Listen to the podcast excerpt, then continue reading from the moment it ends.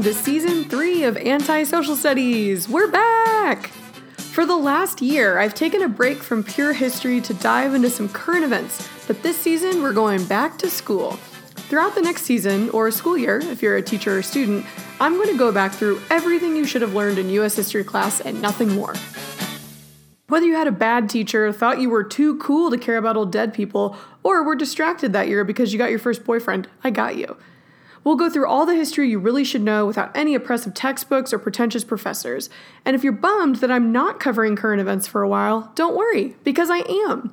My Patreon members are still getting weekly episodes covering the news and historical context behind important current events. Go to patreon.com slash antisocial studies to join today. It's a great way to keep up with current events and also just to show your support if you like the content I'm creating. There's an education tier for teachers and students that's just $3 a month. I mean, a few bucks to be smarter than all your friends and coworkers? Totally worth it. All right, but now let's get to US history. So, in theory, this first episode is covering everything that happened in the land that would come to be the United States before 1776. But that's insane! We don't need to know all of that. We can really understand all of US history if we just look at two colonies and one year. That's right, hello, oversimplification. Also, if you're sad that I'm not doing an episode on life in the Americas before Europeans arrived, don't be sad, because I already did an episode on that. Check out episode 6 from season 2 called 1491. But here's the synopsis for now there were way more Native Americans than we previously thought. They had a huge impact on transforming their environment into a sustainable utopia that the colonists quickly destroyed, and anywhere from 90 to 98% of them died within one to two generations after Europeans arrived. Don't worry, we're going to talk more about the Native American experience throughout later episodes, but for now, let's look at the 13 original colonies. The main idea of today's episode, and really this entire season, is that from the beginning, America has been a conundrum. Because it was founded by many different people in many different places with many different ideas about what they were creating. In some colonies, they were taking advantage of a land of endless opportunity to create wealth, regardless of name or birth.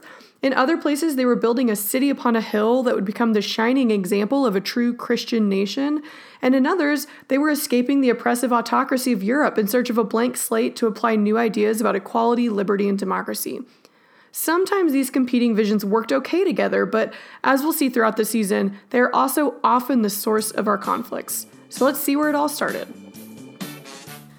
Welcome to Season 3, Episode 1 Colonial America, or Who Needs Dancing When You Have Tobacco in the Bible? This is Anti-Social Studies. I'm Emily Glankler. Settle in and let's go back in time.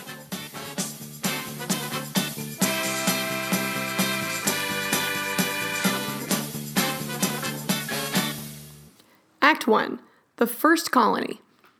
1607. That was the year that the first permanent colony was established in the Americas by the English. For some context, Queen Elizabeth I had just died four years earlier, but the joint stock company that founded this colony would name it after her, Virginia, for the Virgin Queen. 1607 is just less than 100 years after Leonardo da Vinci died and Martin Luther nailed his 95 Theses to the door of the church, sparking the Protestant Reformation.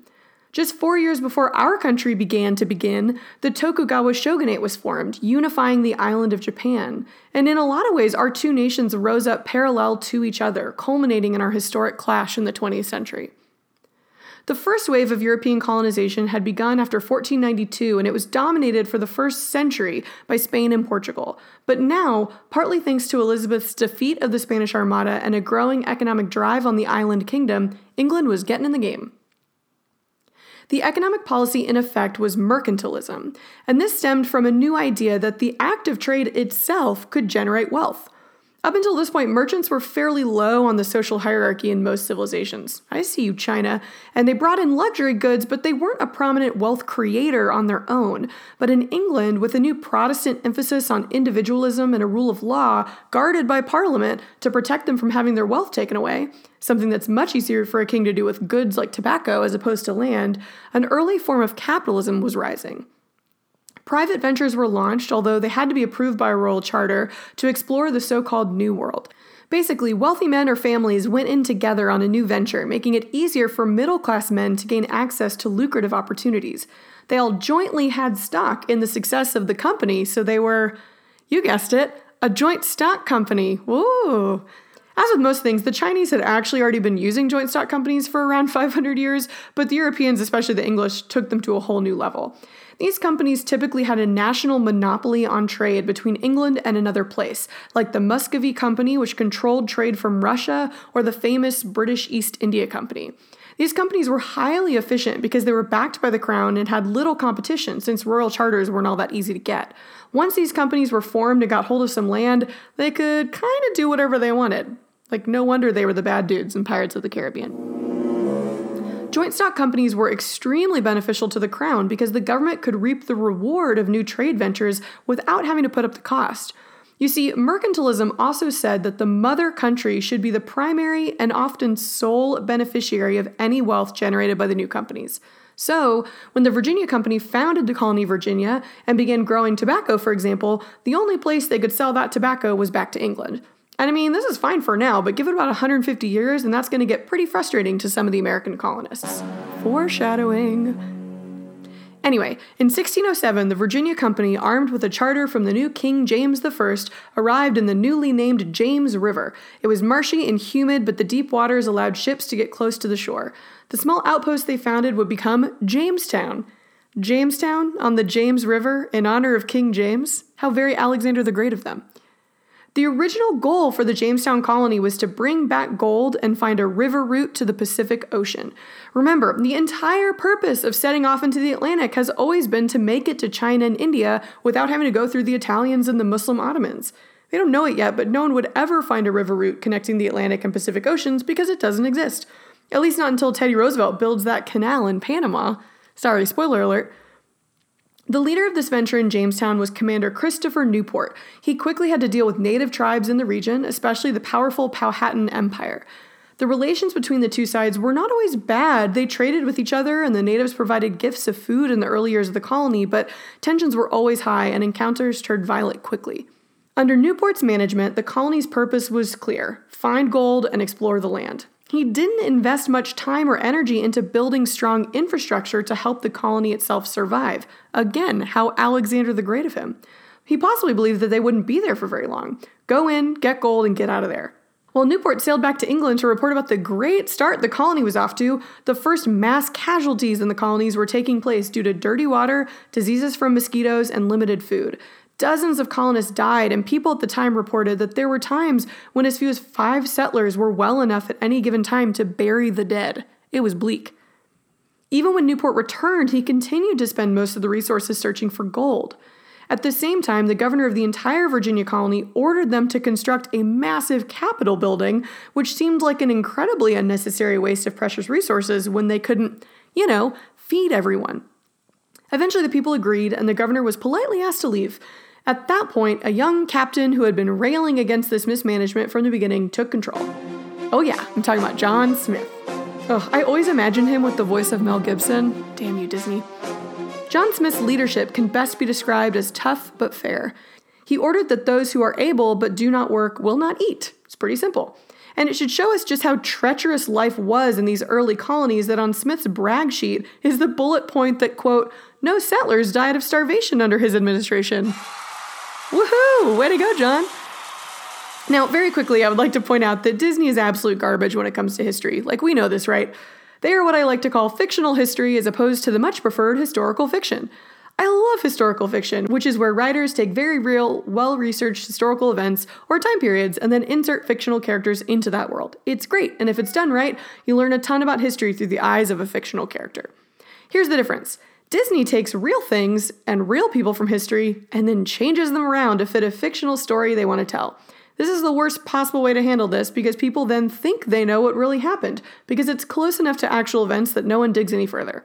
So everyone just assumes that Pocahontas and John Smith fell in love and were married, or that there really is a hidden treasure map on the back of the Declaration of Independence. Ugh, they're fun, but they're misleading. So, John Smith was captured by the natives, and he was threatened with execution until he was, quote, saved by Pocahontas, the chief's daughter, at the last minute. But this was most likely entirely ceremonial, meaning Chief Powhatan wanted to assert his dominance over the new colonists, and this was a pre planned performance to show A, his power, and B, his mercy. Now, John Smith might not have known this, so he was probably terrified. Pocahontas saved his life again later by warning him that her father had planned an ambush after Smith had threatened to burn Powhatan towns in exchange for food. When Smith left the colony soon after, Pocahontas was told that he'd died. Anyway, we'll get back to Pocahontas in a second.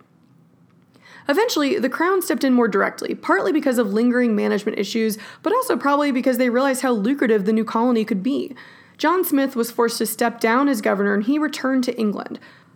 More proof that John Smith was pretty good at not letting people starve. As soon as he left Jamestown, they entered the so called starving time. Seriously, after Smith left, Chief Powhatan launched a campaign to starve out the English and try to force them out of Virginia. It worked, and during the winter of 1609 to 1610, over 80% of the colonists died of starvation. They ate dogs, cats, and some even dug up their dead and resorted to cannibalism. So, those were the early Americans. In the end, the 60 surviving colonists had packed up, gotten on ships, and were like, get me the hell out of here, before they were rescued by two ships with supplies and more settlers who had been shipwrecked in Bermuda, but successfully rebuilt their ships and made it to the colony just a little late. The colonists were probably like, wow, that must have been so hard to be lost and forced to live on an island in Bermuda. Meanwhile, we were literally eating people. From that point on, the Virginia colony grew more stable and began to thrive as a cash crop colony. The person most responsible for the growing wealth of Virginia? It's another John named John Rolfe. He revolutionized methods of growing tobacco. Oh, and he also married Pocahontas. So here's the real story. After John Smith left, there was a general state of war between the natives and the colonists. In an attempt to win back English prisoners and stolen tools, a colonist kidnapped the chief's daughter, Pocahontas. He did successfully negotiate the return of the English prisoners, but Chief Powhatan refused to return the tools and weapons. Pocahontas stayed in an English outpost and eventually converted to Christianity so that she could marry John Rolfe. The marriage was most likely a political one, but it was successful. It brought peace between the natives and the English for the next decade. Pocahontas and John Rolfe, along with their baby Thomas, went back to England where she was greeted as a strange princess. And she supposedly saw John Smith again at a party and was overcome with emotion because she had believed him to be dead. But according to onlookers, she also chastised John Smith for his threats against her people that had led to all those rising tensions years ago. I mean, that is a movie I would watch. Okay, before I move on from Jamestown, there are two key events in its history that really matter for modern Americans, and they both happened in 1619. First, the Virginia Company introduced a very limited representative body known as the House of Burgesses. Eligible voters across the colony's now four towns elected representatives who could advise the royal representatives chosen by the king. And true, this mostly just reflected the basic constitutional monarchy model that existed in England a parliament that advised a king, the king in this analogy being the head of the company, but this was the first sliver of democracy that was created in the American colonies. And, seemingly opposite to this achievement, the first enslaved Africans arrived in English America in 1619. 50 Africans, men, women, and children, were brought to Virginia, and at least 20 were purchased by Jamestown settlers. So, this is really interesting. From the very beginning, our nation was a strange mixture of new ideas about liberty and democracy clashing with racism and slavery. I mean, I'm sure that won't come back to haunt us. But wait, some of you might be thinking to yourself, Jamestown wasn't the first colony. And to you, I say, quit interrupting. I don't go down to where you work and start shouting about the lost colony of Roanoke. But you're right. Historians are always careful to say that Jamestown was the first permanent English colony because there was, in fact, an earlier one, but it was significantly less permanent. But wait, even the Roanoke colony we're about to talk about wasn't the first colony. You're like, oh my gosh, stop doing this. Just get to the creepy disappearances. I will. But I think it's interesting that the very first English colonists in the New World, as far as we know, were a group of 100 men, including a team of scientists. They arrived in what would become Roanoke 1.0 in 1585, 30 years before the settlers at Jamestown. And they included a metallurgist from Prague named Joachim Gans, who was also the first known practicing Jew in the Americas, and a scientist named Thomas Harriot. Harriot has been credited with introducing the potato to the British Isles, bringing some back from the New World, and Ireland thanks him for that, but he's most known as an astronomer. He was the first person to make a drawing of the moon using a telescope, and he did it over four months before Galileo. Cool. He had set up a small lab in the first Roanoke, but when the English assassinated a local indigenous leader, they were like, yeah, we gotta go. Two years later, the next English settlers arrived and they built upon the beginnings of a settlement in Roanoke that had been created by this first group. John White, oh man, so many Johns, became the governor of the new colony and he sailed back to England to gather more supplies. But he was held up by a war with Spain that necessitated every man and ship to fight for England, so he wasn't able to get back to Roanoke for three years. It's a long time no matter what, but especially because he had left his wife, daughter, and infant granddaughter, the first English born child in the Americas, Virginia Dare, in the New World. When he finally made it back, he reportedly found no trace of the settlers or even the colony. It was as if they had never existed, save for one clue the word Croatoan carved into a wooden post. So, what happened to them? I mean, that's kind of the point. Like, we don't know. The most common theory is that they were killed or abducted by Native Americans. Croatoan was the name of an island just south of Roanoke that was the home of a Native American tribe of the same name, so maybe this was meant to be a clue of where they were being taken. Others have proposed that they could have tried to sail back home and gotten lost at sea, or been attacked by Spaniards marching up from Florida. Or maybe they just moved further inland away from the marshy land and were absorbed into a friendly tribe. That'd be kind of nice, wouldn't it? No, they probably all died. Sorry. What's fascinating to me is how little we still know about this so called lost colony. I mean, it's 2019, we have the internet. But despite over 100 years of excavations, no trace has been found of the town. Most likely, changes to ocean currents and rising waters flooded the site over the last few centuries, but nonetheless, archaeologists, even today, as we speak, are searching for the true first American colony.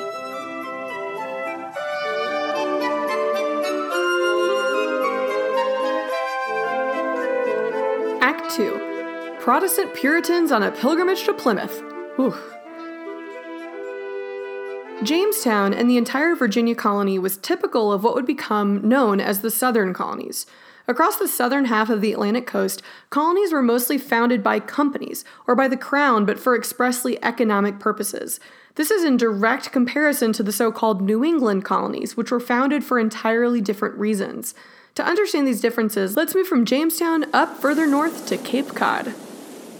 So, before we can understand New England, we have to understand Old England. Remember that in the 1530s, about 70 years before Jamestown was founded, King Henry VIII broke with the Catholic Church so that, among other things, he could divorce his first wife. His daughter Elizabeth formalized the new Church of England, or Anglican Church, which was technically a Protestant church, but it actually kept a lot of the same practices as the Catholic Church it broke away from. This angered some people in England who felt like the Anglican Church hadn't eliminated all of the problematic practices of Catholicism and it still needed to purify itself. These people were called Puritans, and they were really annoying to the monarch and other leadership. Now, Puritan is still a pretty broad term because there were varying opinions on what needed to happen for the church to become sufficiently pure. But this growing movement found a lot of support with pretty much anyone in England who was growing frustrated with the oppressive power of the monarch, who also happened to be the head of that new Church of England. So much for separation of church and state, right? So, the growing middle class in the cities in England, merchants and educated professionals like lawyers, often became Puritans because it was inherently a more democratic version of English Christianity. And a lot of these people were chafing under all of the economic restraints that came with a royal mercantilist system. Now, some of these Puritans believed they should go further than just criticizing the church. They wanted to separate from it entirely, and they were called separatists. You see how this naming thing works? They began to create their own independent parish churches and they would bring in lecturers, educated young men fresh out of college who had new ideas, not just about religion, but also about this whole absolute monarchy thing. Spoiler, they didn't like it. Okay, so these groups became problematic for the government, so they were kicked out. Well, not kicked out. They were treated so badly in England that they chose to go find a new place to live, thank you very much. They were done with the old England, so they sailed across the Atlantic and set out creating a new England. That'll show them. This is where the Mayflower comes in. Around 100 men and women, a large group of them separatists, landed on the shores of Cape Cod and anchored at Plymouth Rock. Fun fact Plymouth was actually named by John Smith. Oh, hey again, John Smith! When he was down in Jamestown, he led expeditions to explore the coast and got as far as Cape Cod, naming stuff all along the way.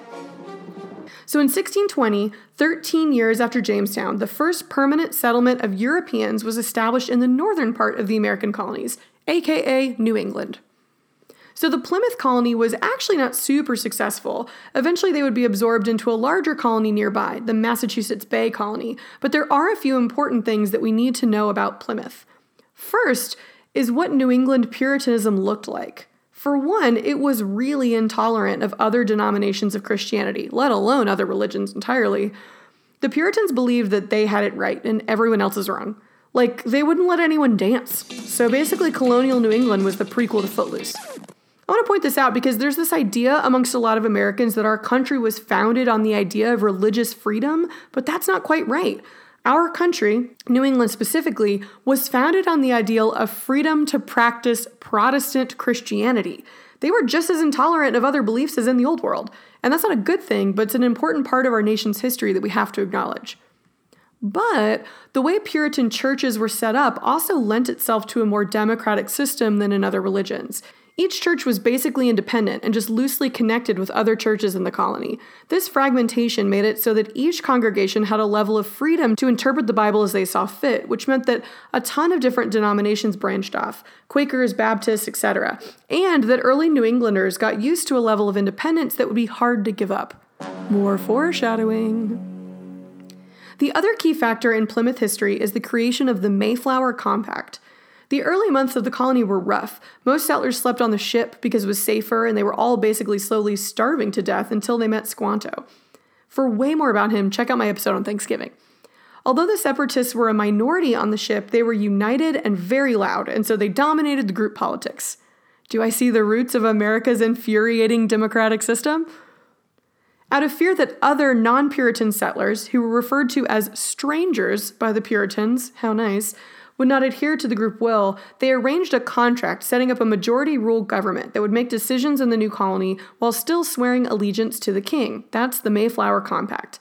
And I want you to notice something here. When the settlers, especially in New England, arrive on the shores of America, they are quite literally on their own. I'm not counting Native Americans only because they didn't, so from their perspective, they were alone. It was pretty easy to do what you want. Set up a relatively democratic government, for example, and just say that you're loyal to the crown. As long as you kept trading with the mother country and stayed nominally loyal, you were fine. And this was how the settlers existed for the first hundred years or so. It's called benign neglect. England left them alone as long as they didn't cause any trouble. Again, foreshadowing for next episode when England is going to stop being so neglectful and Americans are not going to like it. But like I mentioned before, Plymouth remained a small, relatively unsuccessful colony. Maybe it's because they were all so uptight from keeping themselves from dancing, I don't know. Eventually, they would get absorbed into a larger colony that was established just a few years after the Mayflower landing, the Massachusetts Bay Colony.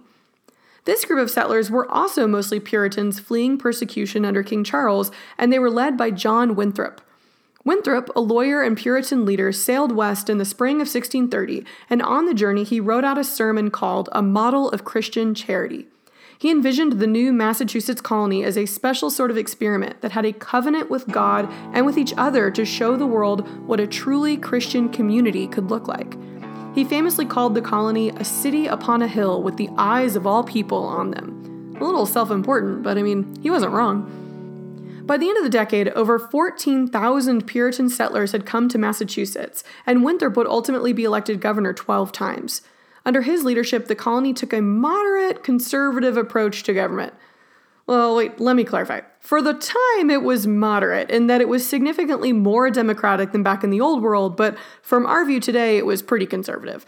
He emphasized group discipline and individual responsibility to serve the community. He was very similar in this way to our guy John Smith down in Virginia but he definitely wasn't progressive. In Massachusetts, only white male members of a Puritan congregation could vote, and to be accepted into a Puritan congregation, it had to be approved by those who were already in.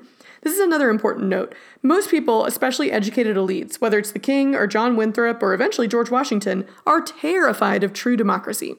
Winthrop called it, quote, the meanest and worst of all forms of government. Very few people in this time period believed that every single person should have an equal say. They saw that as just mob rule, which, I mean, based on our current political system, isn't necessarily wrong. But again, just like in Plymouth, there are important slivers of democracy that are popping up in the colonies, especially in the northern colonies. The colonies all established elected legislatures like Parliament back in England, and they prohibited ministers from holding public office, continuing to adhere, sort of, to separation of church and state. In reality, ministers had enormous influence in the government, but that wasn't always a bad thing, since ministers were often some of the most educated men in the colony.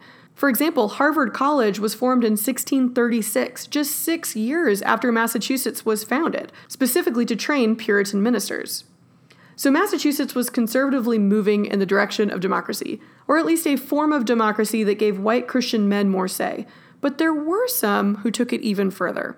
So now, let's look at a few outliers badass men and a woman, whoa, who took the American dream further than just economic opportunity or Puritan religious freedom. They saw the New World as a unique opportunity to create an entirely new society that could reject the hierarchy and divisions that had developed over millennia back in Europe. Can you tell they're my favorite?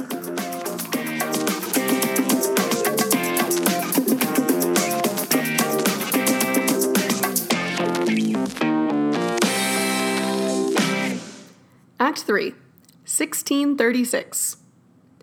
So, I mean, I think we can all agree that the Puritans were annoying. They were strict, incredibly patriarchal, had a superiority complex, and ran the Massachusetts Bay Colony with the Bible in one hand and a note saying, Stop dancing in the other. Okay, that's my last dancing joke, I promise. But there are a few people who had issues with the very narrow version of freedom that had been established in Massachusetts, and they all acted on that frustration in the same year 1636. First, we have Thomas Hooker.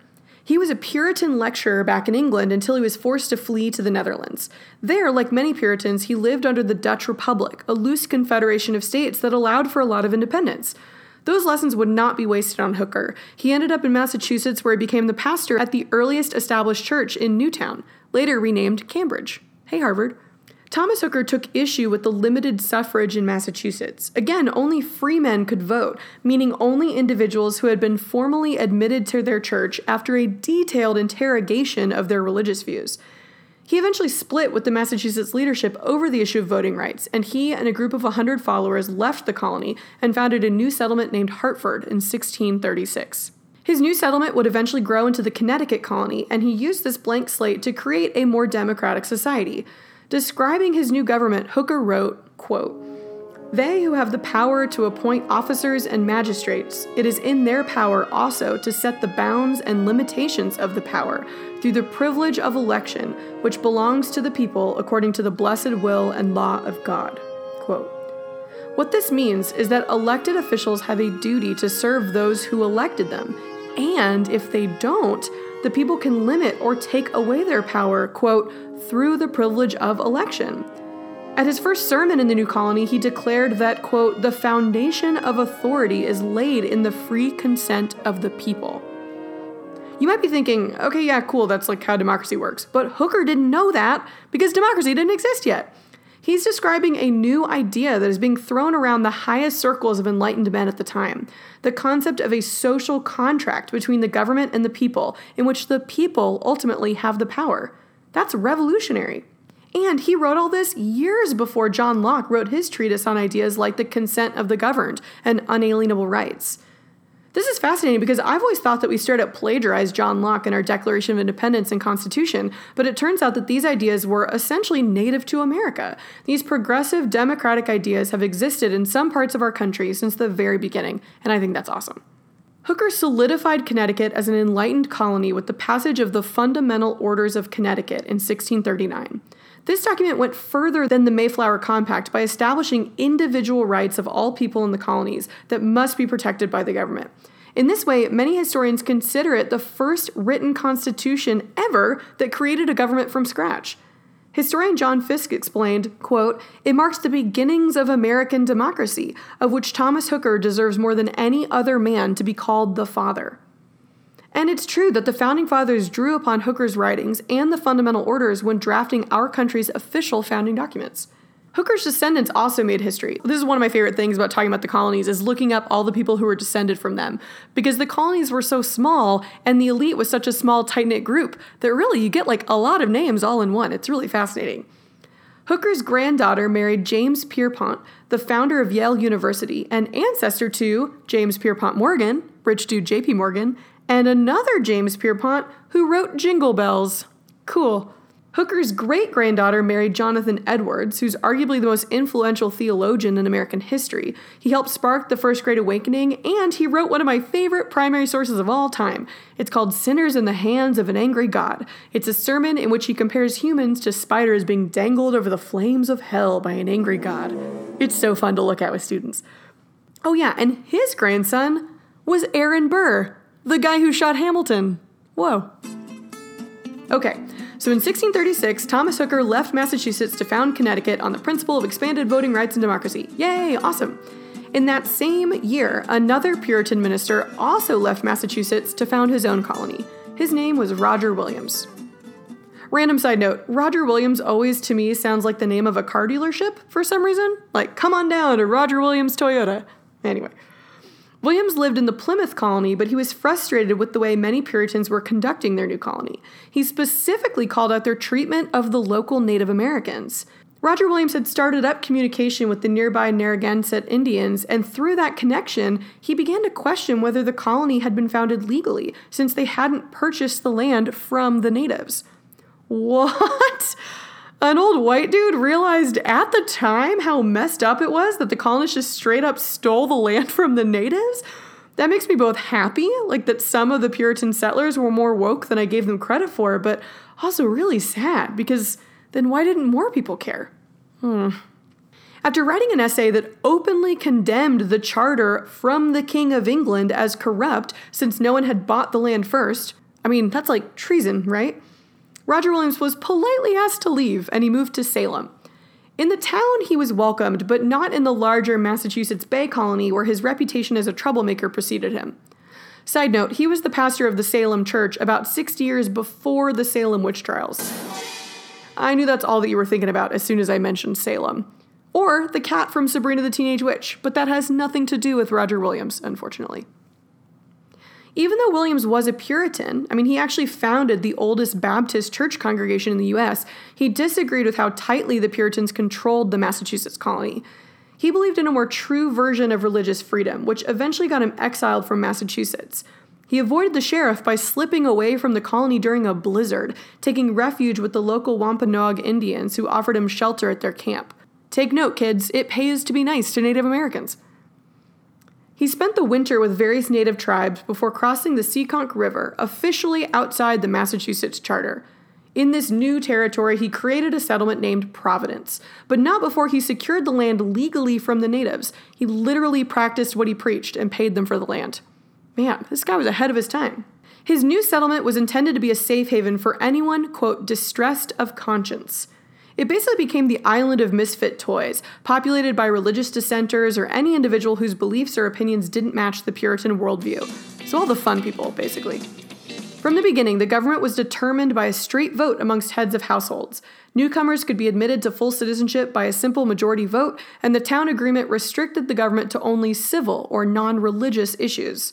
They also established an agreement that declared that Providence would, quote, hold forth liberty of conscience, all of this means that Roger Williams founded the first place in modern history where citizenship and religion were separate. You didn't have to be a Christian to vote, as well as a guarantee of religious liberty and separation of church and state. Other nearby colonies were not a huge fan of Providence, especially because Williams maintained close ties and friendships with the Indian tribes in the area. He was constantly called to mediate between settlers and Native Americans, twice surrendering himself as a hostage to guarantee the return of a tribal leader who'd been taken. Besides this suspicious affinity and respect for Native Americans, the other colonies, Massachusetts, Plymouth, and Connecticut, were worried that Williams's colony was too progressive. They considered many of his beliefs to be heresy and worried that it would spread like an infection throughout the colonies. Keep in mind that these were still the early days when survival was the most important question, so there were many leaders who believed that the colonies couldn't afford to grant true freedom to the settlers because it could risk the community falling apart. Out of this animosity and pressure, Roger Williams traveled to England to secure an official charter from the king for his new Rhode Island colony. On his trip to England, he also wrote a book, A Key into the Language of America.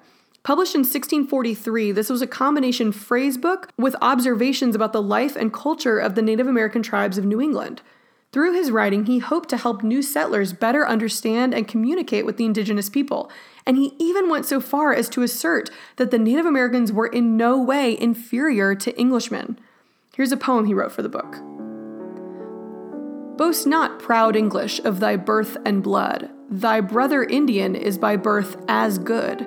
Of one blood God made him, and thee and all, as wise, as fair, as strong, as personal. This dude was a badass. Keep in mind that this was the era in which white Europeans were developing the belief that different races were significantly different from one another. It would grow into full blown scientific racism, but most white settlers truly believed that the Native Americans were inferior, more animal than human. His book amazingly became a bestseller and made him a celebrity in England, and all of this made it easier for him to secure a charter for his colony. Side note, the next year, Roger Williams wrote another book called The Bloody Tenet of Persecution for Cause of Conscience Discussed in a Conference Between Truth and Peace. Oh, whoa, chill on the title length, Roger. Published in 1644, this book argued for a quote, wall of separation between church and state and for state toleration of all Christian denominations, including the much hated Catholics, and also state toleration for quote, paganish, Jewish, Turkish, or anti Christian consciences and worship. Hold up. Roger Williams said that the state should protect the freedom of Catholics, Jews, Muslims, and anti Christians, which I can only assume means atheists? I can't believe this guy wasn't killed by a bunch of Puritans. Let's be honest, if he was a woman, he totally would have been called a witch. Okay, so Roger Williams advocated for true religious freedom and tolerance, kindness and respect for Native Americans. His colony was also the only one that directly elected its governor, meaning the governor was not royally appointed but chosen by the people. But also, there's more? He also opposed slavery? Ugh, marry me, Roger Williams. In the 1640s, all around him, the New England colonies were passing laws officially making slavery legal. In his settlement of Providence, he banned slavery and he pushed for his entire Rhode Island colony, now a collection of a few settlements, to formally ban the practice. However, the other towns refused, and the Rhode Island colony, especially the town of Newport, became a hub for American ships carrying slaves into the colonies. Even though Rhode Island didn't end up becoming a beacon for abolition, Williams was supported in that endeavor by another nearby settlement called Portsmouth, founded by a lady. What? Who also stirred up trouble in Massachusetts in you guessed it, 1636. Anne Hutchinson was born in England to an Anglican cleric who gave her a surprisingly good education for a woman. Ha, that was his first mistake. She went on to have 11 kids, oh my god, and she and her husband became big fans of a Puritan minister named John Cotton. They followed him to Boston, where Anne became a midwife who also hosted weekly gatherings of women at her home. Basically, she would break down and provide commentary on the recent sermons to the women who weren't allowed at town meetings, giving her the title of spiritual advisor. She was essentially doing a live podcast explaining the important events of the day to settlers who didn't have the time or knowledge to follow the news. Wait, am I Anne Hutchinson? Eventually, her meetings became so popular that she started hosting discussions for prominent men in the colony as well, including the governor of the Massachusetts colony. Whoa, good job, Anne. Now, here's where she got herself into trouble. She also started spreading a new philosophy, free grace theology. Now, Anne didn't develop this theology, but she was a prominent supporter of it. Essentially, Hutchinson argued that anyone is promised eternal life the moment they believe in Jesus Christ as their personal Lord and Savior. This was in direct contrast to Puritan teachings that said there was a covenant of works. Basically, you had to work your whole life and constantly act appropriately to be admitted into heaven. It's interesting because in this way, Anne Hutchinson was like a Protestant of a Protestant. What I mean is that about a hundred years earlier, Martin Luther had objected to the Catholic Church's extreme hierarchy and controlled entrance into heaven, most notably with the sale of indulgences. So he broke away and preached that the only requirement for getting into heaven was to believe in God and be a true Christian. Now, a century later, the Puritan leadership is hierarchical and incredibly strict, controlling who is admitted to the church, who has a voice in their government, and how people need to act to get into heaven. And Anne Hutchinson is like Martin Luther 2.0, saying, Yeah, I don't think that's how it works. But she was a woman, so they called her a witch. And I mean, She did claim to be a prophet who received direct revelations from God, and she did prophesize during her trial that God would judge Massachusetts by wiping the colony from existence. And she did say that personal experience and revelations from God were equal to the word of the Bible. And I mean, yeah, that's pretty much heresy. So she was politely asked to leave, and by that I mean she was banished forever. Roger Williams saw all of this happening and was like, that's my kind of lady. So he invited Anne and her supporters to settle near him at Providence. She established the settlement of Portsmouth, but eventually had to leave after her husband died, fearing that she was still too close to the reach of Boston and the Puritan administration. She ended up in the Dutch colony of New Amsterdam, where she lived with her younger children at an ancient landmark called Split Rock, now the Bronx in New York City. Tensions between the Dutch and nearby Native Americans were high, and in 1643, while Roger Williams was traveling around England as a famed author and Thomas Hooker was leading the Connecticut colony, Anne Hutchinson, along with six of her children, were massacred by Siwanoy Indians. The only surviving member of her family was her nine year old daughter, Susanna, who was taken captive. And I mean, that seems like an appropriate ending for the one woman in our story who actually tried to live her life with the confidence of a white dude. So, what is Anne's legacy? Well, like most things, it's changed over time. At the time, the Puritans called her a quote, hell spawned agent of destructive anarchy, which sounds like a badass lyric from an 80s metal band, but whatever. In 19th century America, especially as the abolition and women's suffrage movement grew, she was a crusader for liberty and individual rights. In 1850, Nathaniel Hawthorne published The Scarlet Letter, and many literary critics believe that Hester Prynne was inspired by Anne Hutchinson. By the 20th century, she was seen as a feminist leader who terrified the patriarchy, not because of her religious views. Again, she wasn't the only one preaching that free grace theology, she just was the loudest woman doing it. But she terrified the patriarchy because she was an assertive, highly visible woman who refused to conform to the Puritan idea of womanhood. In 1987, Massachusetts Governor Michael Dukakis formally pardoned Anne Hutchinson, revoking her order of banishment by John Winthrop 350 years earlier. Thanks, Dukakis. Anne Hutchinson's descendants include Stephen Douglas, the guy who beat out Lincoln for the Senate seat, Franklin Roosevelt, both George Bushes, Mitt Romney, and Ted Danson. And her own heritage apparently traces her ancestry back to Eleanor of Aquitaine, which should make total sense to anyone who listened to season one of this podcast. In short, I love Anne Hutchinson. Okay, so let's recap. In the South, the early colonies were founded based on adventure, exploration, land, and wealth. Southern colonists retained close ties to England out of economic necessity, since England was the only one allowed to buy their cash crops, and they needed the protection of the crown to continue to renew their business charters and protect their land. But people in the South also stayed more culturally connected to England. Many of the southern settlers were Anglican, and since most were young single men, they planned on eventually either moving back to England to marry or bringing an English bride over to America. So, this illustrates one version of the American dream wealth and opportunity.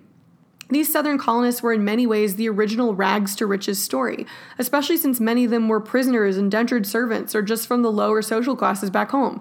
And it's important to note that this wealth was built on the backs of enslaved Africans, but we'll go way more into that in a few episodes. In New England, we see the earliest colonies founded on the basis of religious zeal and a desire to build a new community that would reflect true Christian values. These settlers were often families. They were fleeing persecution or seeking more religious independence, and so they did not stay as connected to England. Once they got here, very few intended to go back. Their version of the American dream was freedom, but a very narrow type of freedom freedom to practice their version of Christianity, not religious freedom carte blanche. And New Englanders don't need slave labor in the same way that the South thinks they do. Their soil is rocky, their farms are small, so they didn't really have use for enslaved Africans like on massive plantations. But the New England coastline was perfectly suited for shipping and trade, so they were happy to make money as the middlemen, receiving newly arrived Africans and selling them to southern plantation owners for a profit. Over time, the New England economy developed differently. It relied on trade and eventually manufacturing rather than large scale agriculture. The northern colonies would grow into their role as a center of trade, and they would chafe under the mercantilist policies that required them to only trade with England much more than the South, who was in general happy to have a steady market for their cash crops. Already, we should be noticing two paths, the North and the South, diverging. They're not incompatible yet. Both want to be mostly left alone to practice their religion or work their land as they see fit, but from the beginning, the culture, ideology, and general founding philosophy of the northern and southern colonies was different. But I'm sure that won't cause any problems down the road. And there were those who saw America as a true land of opportunity for all, for all Christians, even for non Christians, for Native Americans, for women. These voices were in the minority, but I want us to know that they were there. For now, one thing is clear all of the colonies were founded because the new settlers wanted some form of freedom and independence. Whether it was escaping the rigid class structure of England to find economic opportunity, freedom to practice your form of Christianity without persecution, or true freedom from old world power structures, all early Americans had that in common. And so, even though the colonies were founded for different reasons and developed distinct cultures, they will be able to unite for a while when that liberty and independence from the oppressive forces in England is threatened. Is that George's music I hear?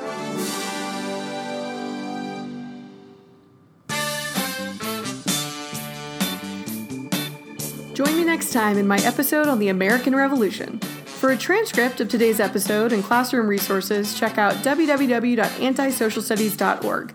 And if you want more anti-social studies content, especially current events, go join my Patreon page. And help me spread the word by following me on Facebook and Instagram at Anti Studies and give me a rating and review wherever you get your podcast. Thanks for listening.